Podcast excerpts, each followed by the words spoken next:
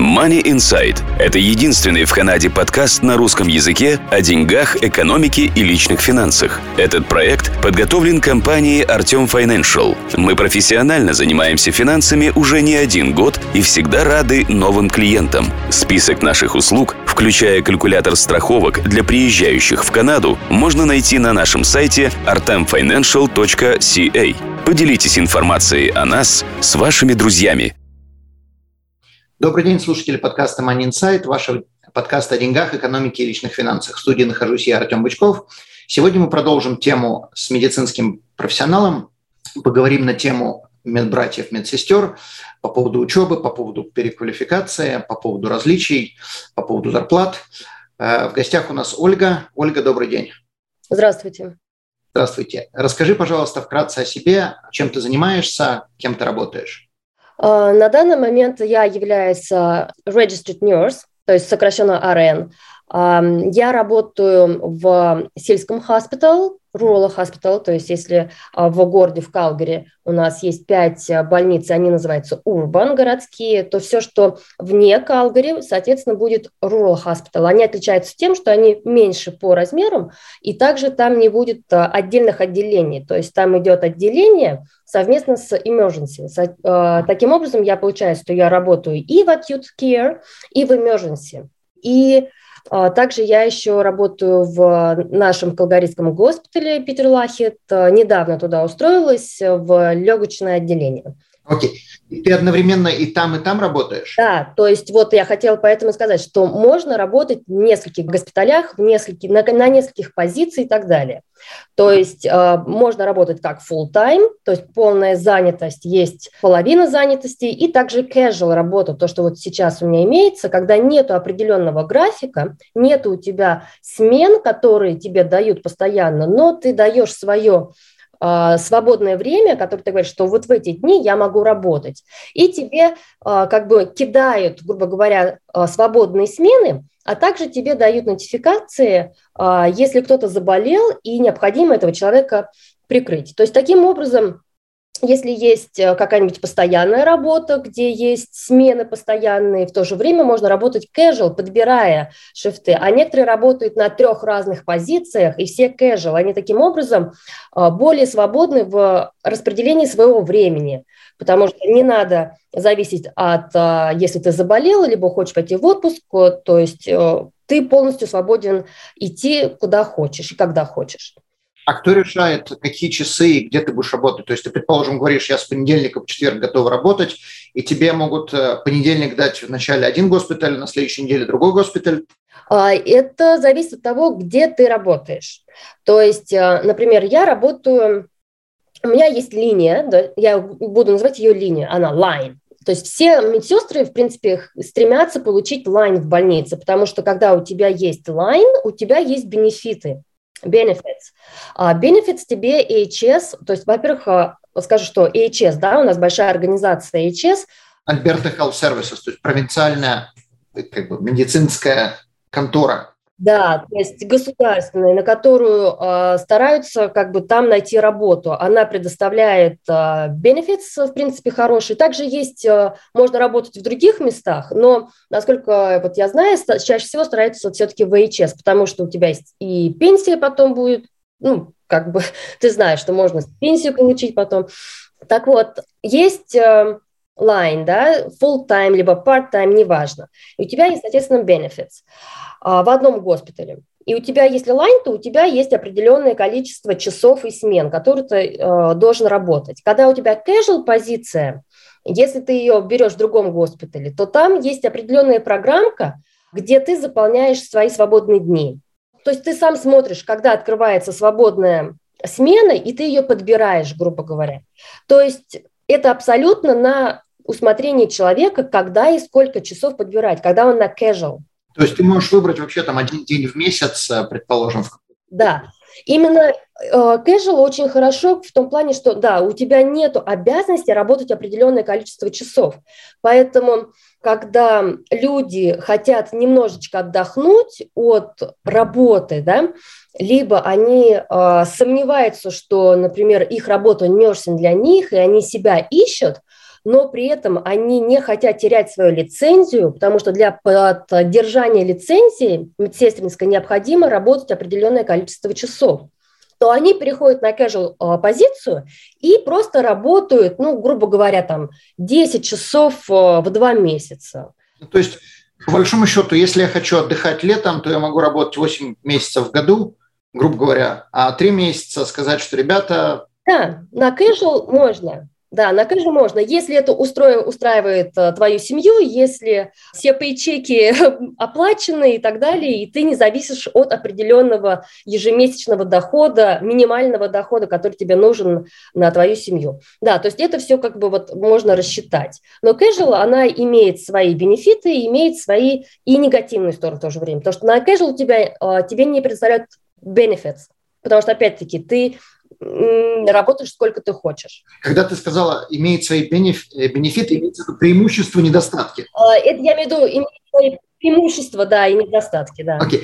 Okay. И бенефиты, когда мы говорим о бенефитах, для тех, кто не знает, это имеется в виду, это может быть какая-то страховка на работе, это может быть, например, пенсионные деньги, э, ну, в каком случае могут давать, могут не давать, это могут быть какие-то дополнительные плюшки Э, там больше, например, отпускных или еще что-то, что как э, в работе casual или part-time могут не предоставлять человеку.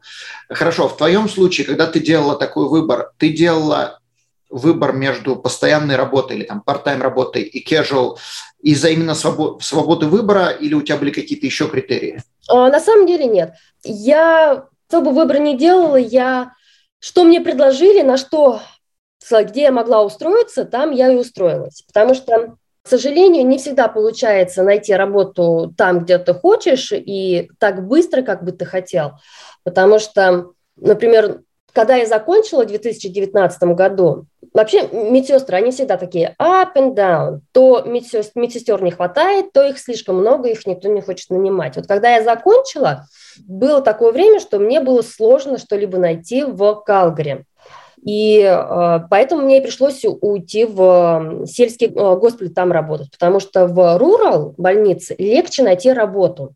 Ну, это дальше от, э, скажем так, цивилизации. Да, это необходимо, конечно, мне было ехать, но это очень хороший вариант для людей, которые не привязаны к Калгари, которые могут, например, уехать в сельскую местность, потому что там достаточно приятные могут быть и природа, и очень милые э, люди, и можно просто там обосноваться и как бы жить и работать рядом с госпиталем. Это тоже очень хороший вариант. Причем я замечу, скорее всего, там много преимуществ, помимо природы, то, что ты озвучила, там может быть даже, во-первых, больше зарплата в какой-то степени, потому что меньше людей хотят там работать.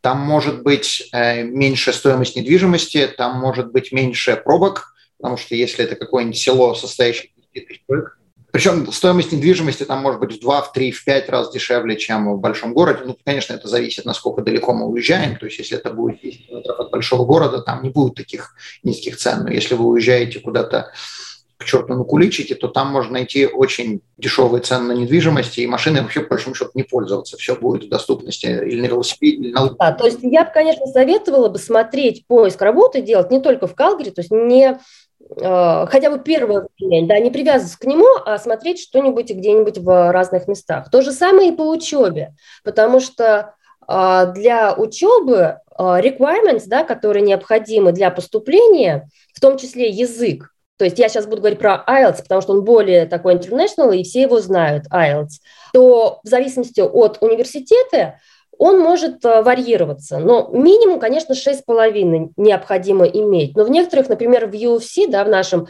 Колгарийском университете, он нужен 7,5. 7,5 академический IELTS, ну, на мой взгляд, это э, хороший язык должен быть чтобы набрать его. А если смотреть в другие города, в небольшие, например, Лесбридж подальше, да, либо Эдмонтон, либо Ридер, то есть ну, подальше от Калгари, то там, соответственно, может быть э, легче поступить, и язык там может быть поменьше необходим, и а, не так много народу будет а, претендовать на место, то есть не так много будет студентов поступать.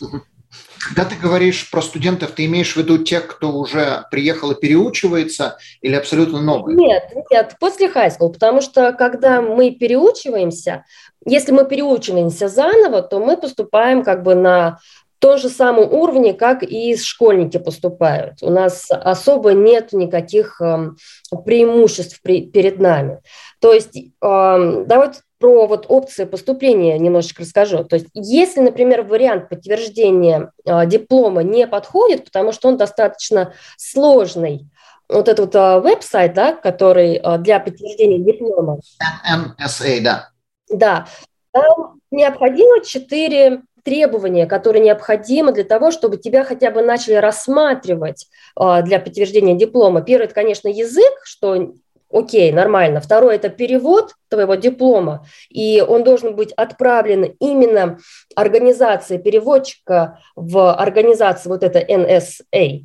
И другие два требования, которые, мне кажется, иногда просто нереально добиться, это чтобы а, медицинское училище либо колледж, которую вы заканчивали, они лично заполнили форму и ее отправили в Канаду.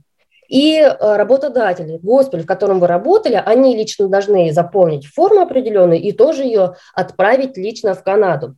Только при условии вот этих вот требований они могут рассматривать диплом. И они будут э, смотреть э, на то, что соответствует наше ли образование, ну, ваше образование, которое вы получили, канадскому образованию, и работа соответствует ли работе канадской. Только в том случае они скажут, да, окей, тогда а, человек идет примерно на годовое переобучение, доучение, прежде чем выходит а, на работу. После сдачи экзамена, NCLEX называется, такой общий нерсинг экзамен для получения лицензии. А, соответственно, если вот этот вариант не очень работает, то остается вариант, есть еще опция сокращенная, учиться 28 месяцев – либо 20 месяцев зависимости. Вот UFC предлагает, а, например, такую опцию, оп, опцию да, но там а, тоже есть определенные условия. Во-первых, язык должен быть 7,5 уже IELTS. Во-вторых, необходимо prerequisites. Что, что это такое? То есть нужны предметы сдать, прежде чем идти на эту программу. И там необходимо 15 кредитов. Один предмет, курс, примерно 3 кредита. То есть, соответственно, примерно 5 предметов необходимо сдать. 5 предметов – это семестр. Семестр – это 3,5 месяца. То есть э, это получается 3,5 месяца хороший такой full time учебы, что, в принципе, достаточно сложно. Сложно даже для студентов местных, которые здесь учатся. Если же э, у человека нет хорошего языка, и то даже язык еще не такая проблема, но если не привык человек к учебе местной, то за три с половиной месяца пять предметов взять, ну, очень сложно. Можно, конечно, там растянуть на полгода, на год, есть такая опция, но ты вот это все это растягиваешь дело, и потом ты еще 28 месяцев учишься. То есть как вариант можно, но если этот вариант не подходит, тогда вот лучше идти уже заново. Я на секундочку, сейчас, сейчас мы перейдем к, к учебе заново. Э, вот, вот этот, скажем так, укороченный вариант, ты имеешь в виду без э, проверок всех документов, без... Да, то есть просто нужно иметь диплом, угу. неважно даже медицинский. То есть если э, вы после школы где-то учились, то этот вариант может подойти. Понятно. То есть человек был физиком, решил стать медбратом, пошел, переучился 28 конкретно взял, засел так за стол, 28 месяцев не вылезал, через 28 месяцев оброс, как я, и, понятно, и сдал экзамен. Ясно, хорошо. И теперь перейдем к учебе, которая обычно для обычных студентов, которые поступают э, в колледж, в универ. Это кто, э, кто такие курсы или кто такое образование предоставляет? Это есть колледжи, есть университеты или это не имеет? Смотри, в зависимости от того, кем мы хотим стать на выходе. У нас есть эм, университеты, которые имеют образование, дают образование как Bachelor of Nursing. Bachelor of Nursing – это 4 года обучения, и оно, ну, грубо говоря, оно как считается высшее образование, да? Потом можно еще выше, конечно, получить мастер-дегри. Но вот основное здесь считается 4 года. У тебя bachelor – это вот обязательный минимум ну, для работы потом. То есть здесь, конечно, не обязательно вообще bachelor иметь. То есть это для RN. Если есть, например, LPN, да, License Practical Nurse, они учатся два года, и они учатся, если мы говорим про Калгари, в Bow Valley College. Это уже не bachelor, это уже как бы не высшее, это диплома называется. Не, не уже еще, это еще не высшее. Да, еще не высшее. Okay. Затем э, есть САИД. Это такой, как бы говоря, техникум. Хотя вот я недавно залезла на их сайт, и они тоже некоторые bachelor а, предлагают. Не медицина, конечно, но другие какие-то а, профессии предлагают bachelor. Так вот, на сайте можно получить другие э, медицинские смежные профессии, и они варьируются там от двух до трех лет примерно. Это такие, как respiratory therapist. Это, это человек, технишин, который занимается все, что связано с легкими, с кислородом и так далее. А, можно получить, э, а, найти на лаборанта, можно а, быть узистом, можно быть радиологом, можно быть OT, PT, OT, occupational therapist, PT – это физио делают. И все эти люди, они работают как и в больницах, они могут работать также и в клинике, и они вообще могут быть участниками. То есть медсестра, она тоже и может э, иметь частную практику, она мог, может работать частником. И вот эти, вот эти профессии, как бы хочу подчеркнуть, они не медбратья, медсестры, и также на них учеба два года тоже. На некоторые три. Угу. То есть они, да, они имеют права. Это совершенно отдельные э, профессии. Диетишн, например, тоже замечательная профессия. И это не просто там они выбирают, что кушать. Они работают в больницах, их прикрепляют к пациентам. Они э, выбирают, э, считают, сколько калорий необходимо есть, если очень больные пациенты, сколько необходимо а, если человек не может сам питаться, сколько специальной еды надо вливать в него, да, то есть это очень интересная и медицинская профессия. Это говорю про то, что если человек понимает, что он не очень хочет быть медсестрой, потому что медсестра связана все равно с с пациентами непосредственно в самый их сложный момент жизни, когда они больны, когда они, как бы сказать, от этого могут быть злы, когда они нуждаются в очень-очень сильной помощи. Вот не все люди готовы а, все это рядышком терпеть. Или даже переучиваться, потому что я подозреваю, что выучиться на технишн, который довольно-таки мало общается, например, с пациентами. Да, то есть надо здесь себе честно сказать, то есть если есть опыт работы в своей стране э, медсестрой, и этот опыт работы был, например, не очень удачный, но при этом медицина нравится, не обязательно быть с пациентами рядышком. В смысле, непосредственно. Можно быть рядом с ними. И вот попробовать найти что-нибудь в смежных вот таких профессиях. Единственное, конечно, а, найти работу может быть немножко сложнее, но опять-таки, если стараться и стучаться, конечно, все можно, но я бы не убирала этот вариант только из-за того, что потом найти работу сложно, потому что работу потом найти все равно вас найдется и работать потом всю жизнь, да, и если э, выбирать что-то, что легче найти работать и потом всю жизнь жалеть и мучиться, ну, это счастье это не сделает. Однозначно. Люди, которые сюда приезжают с медицинским образованием, скажем, медбратья или те же самые, как я не, я не знаю, правильно назову их техниками, вот эти вот мы про которых говорили, когда они приезжают, предположим, они решают пойти учиться, вот потому третьему, какому второму пути, э, все заново с обычными молодыми людьми, их образование из страны, откуда они приехали, оно будет хоть как-то здесь, хоть какие-то курсы можно не брать, как-то будет что-то котироваться вообще? Да, да, абсолютно. Я когда поступала, я не сдавала ни одного экзамена, кроме английского. Поэтому, если есть диплом, идете на сайт э, университета, в который вы выбрали, и этот диплом переводится, и они смотрят, они выбирают э, самые там э, верхние предметы, они их переводят сами на свои кредиты, э, то есть на свои э, цифры. И чаще всего и после школы, если еще есть диплом, вот каким-то образом все это вместе у них объединяется, и не надо никаких дополнительных экзаменов сдавать. И вот, по крайней мере, я вообще ничего не сдавала, ни биологию, ни химию, ничего. То есть мне все это засчитали с моего диплома. Я закончила фельдшерский медицинский колледж. Все было засчитано. А, единственное, я не смогла доказать а, некоторые предметы, чтобы не брать в университете, меньше брать предметов, я пыталась доказать, что у меня вот, попробуйте пересчитать мои медицинские предметы, там мою анатомию какую-нибудь, еще что-то, они ничего не подтвердили, сказали, нет, ваши предметы не похожи на наши предметы. Они ничего не засчитали или чего-то не засчитали? Нет, они ничего не засчитали, то, что мне необходимо было. Э, вот, поэтому мне пришлось э, брать абсолютно все предметы для нерсинг. Но я была очень счастлива, потому что мне как минимум не надо было сдавать никаких дополнительных экзаменов. Ну да, конечно. Экономит кучу времени и нервов. Следующий вопрос. Предположим, человек решает выучиться на э, licensed э, nurse. LPN, да. да. А потом устраивается на работу, понимает, что его это не устраивает, слишком мало платят или хочет продвигаться.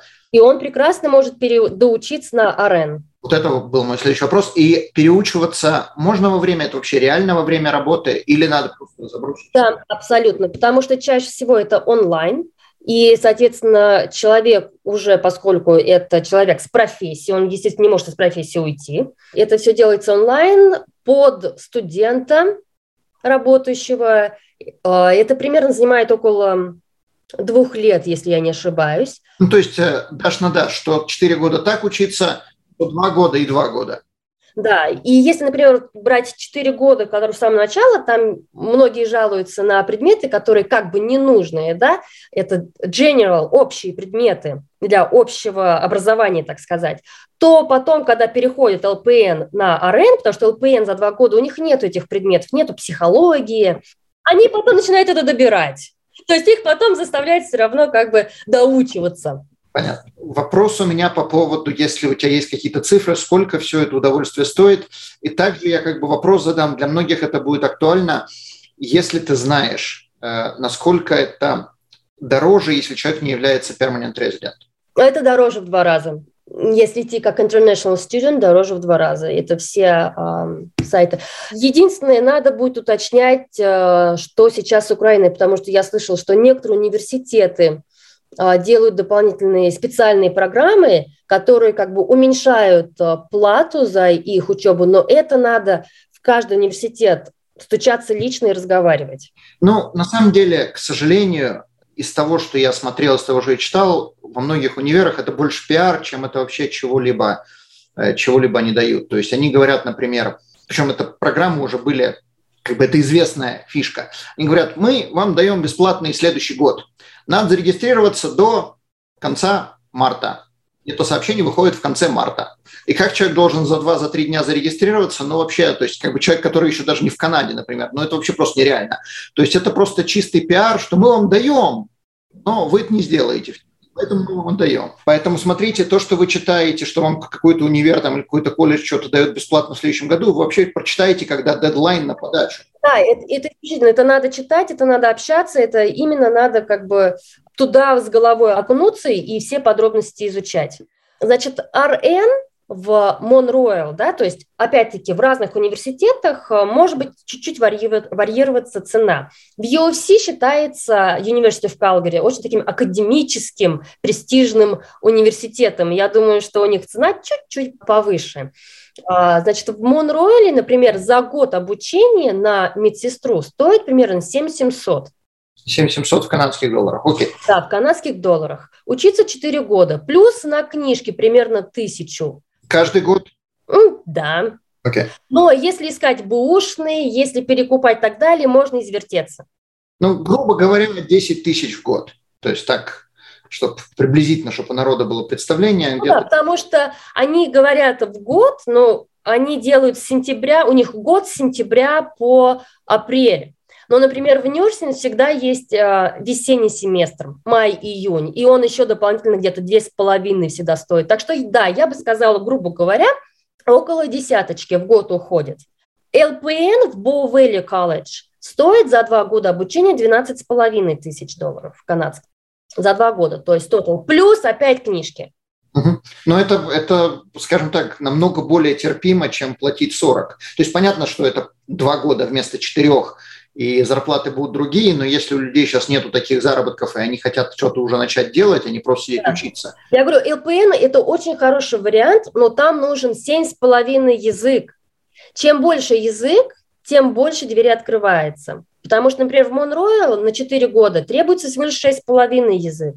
Казалось бы, разница 6,5-7,5 небольшая, но... Она астрономическая. Но она, да, она может очень так большая все равно. Например, RT, который respiratory therapist, они стоят 16 тысяч за три года.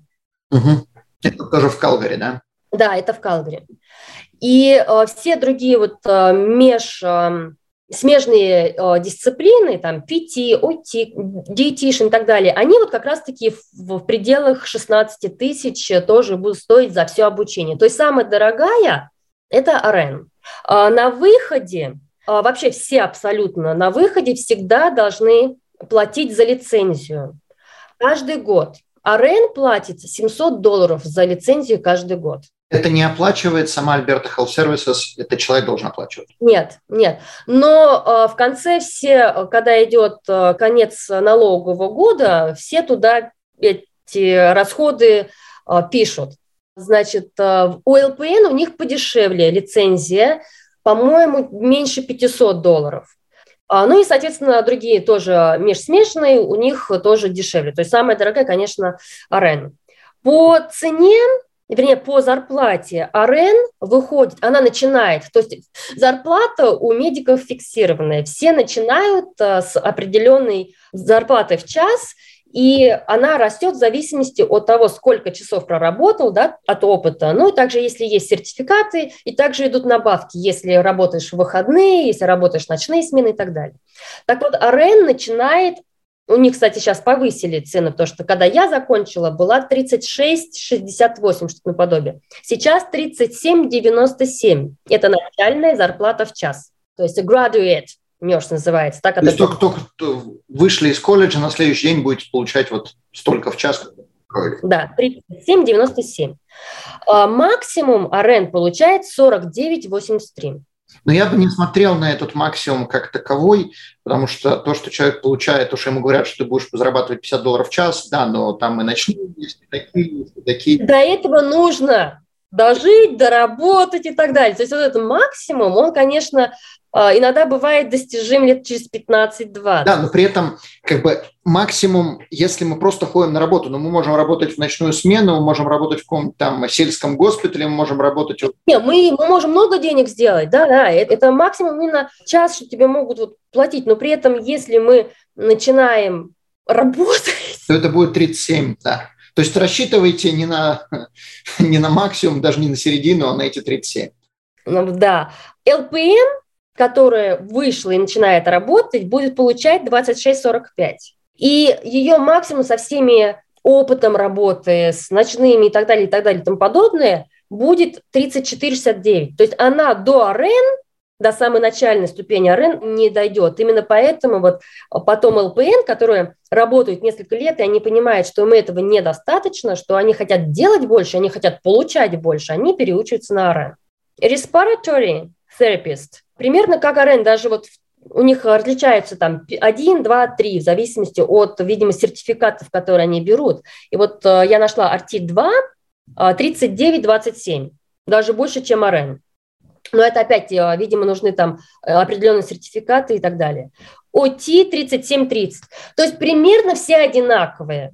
Вот где-то примерно, да, в начале где-то больше, ну, под 40, да, по 38 долларов в час. Но это не э, LPN, это... Не LPN, да. LPN, к сожалению, вот у них, они самые дешевенькие в этом плане. Но здесь преимущество есть огромное, что, насколько я понимаю, LPN проще найти работу.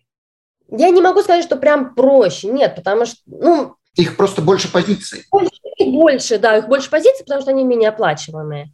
Но а, смотрите, как здесь устроен, а, как находить работу. Когда мы заканчиваем учебу, и ЛПН, и РН, и все медики смежной профессии, есть э, конечная практика, такая финальная практика, три месяца она длится. И обычно в идеале э, после трехмесячной практики и должны в этот э, юнит, э, в это отделение тебя и нанять в идеале. Именно так все и находят как бы свою работу.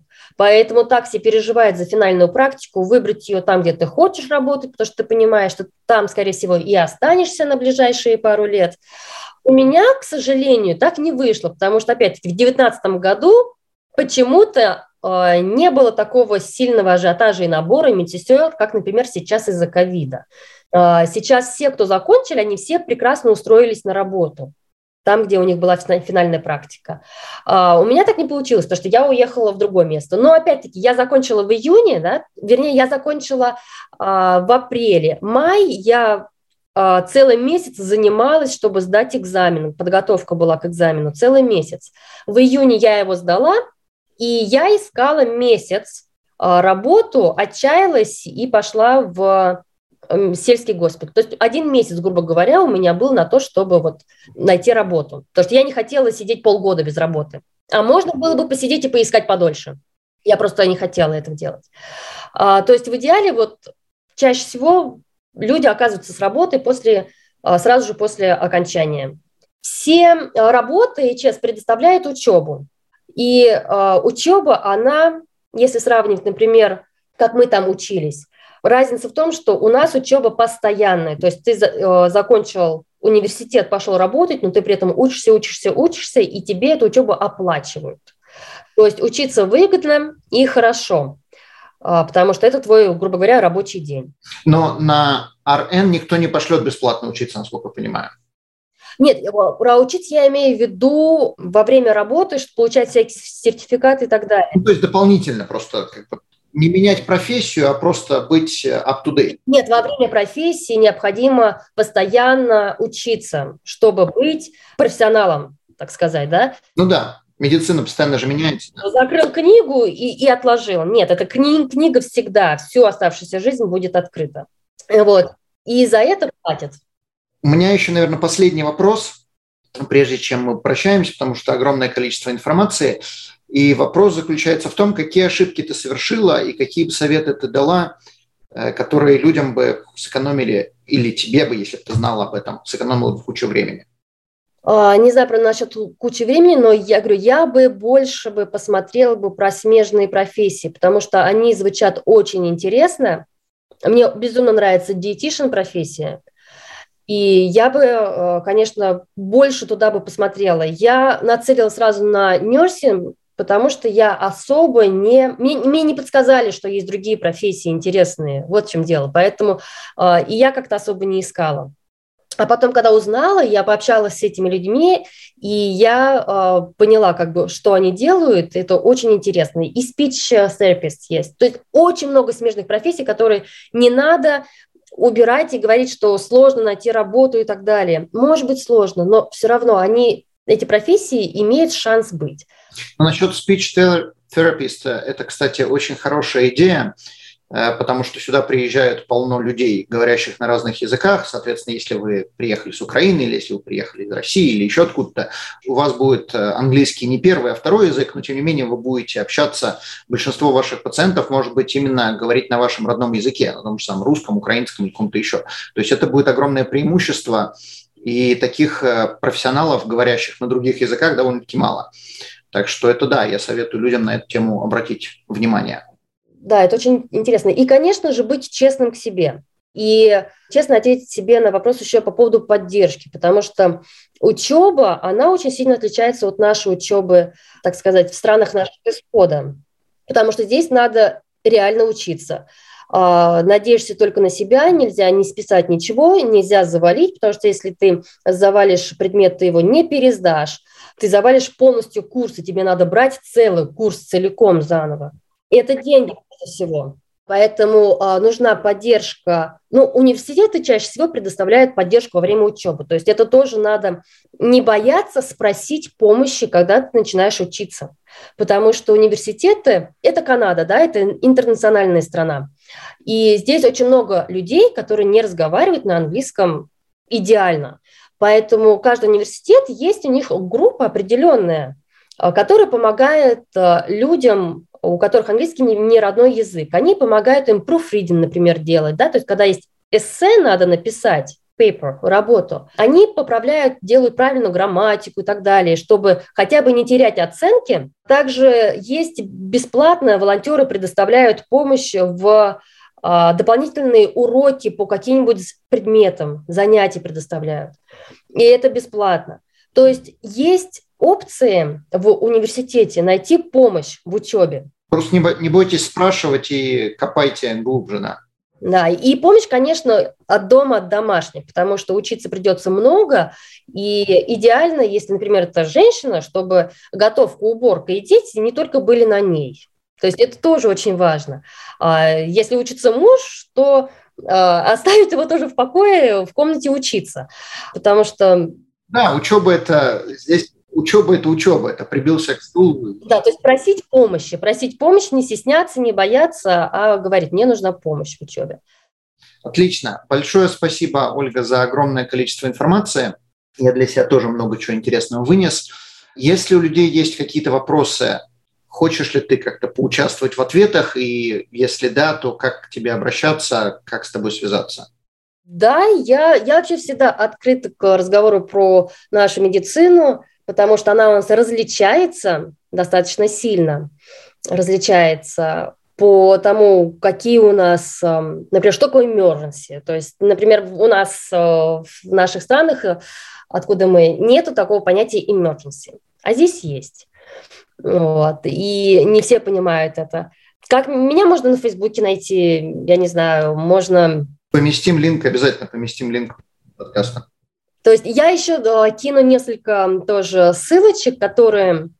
Есть хорошая ссылка, мне а, ее дала знакомая, которая, она недавно, 4 месяца назад примерно, приехала в Канаду, она делала весь иммиграционный процесс из России, и она именно тоже фельдшер, и она весь этот процесс узнавания, как эмигрировать, где учиться и так далее, очень все в подробностях рассказала. Поэтому я могу поделиться также.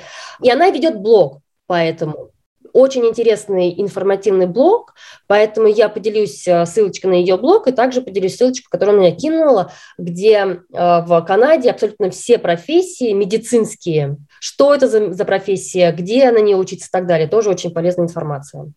Отлично. Огромное спасибо и до следующих встреч. Не забывайте подписываться на наш канал, ставить лайки и шерить со знакомыми и друзьями. Всего хорошего. До свидания. Данный подкаст сделан лишь для вашей информации. Компании, инвестиции, страховые продукты и другие материалы, упомянутые в подкасте, упомянуты лишь для ознакомления и не являются рекомендацией к действию. Так как мы не знаем вашей конкретной ситуации, то мы не можем нести ответственность за ваши действия после прослушивания подкаста. Пожалуйста, обращайтесь к специалистам, если вы не уверены, как поступить. Спасибо, что слушаете нас и не забывайте задавать вопросы.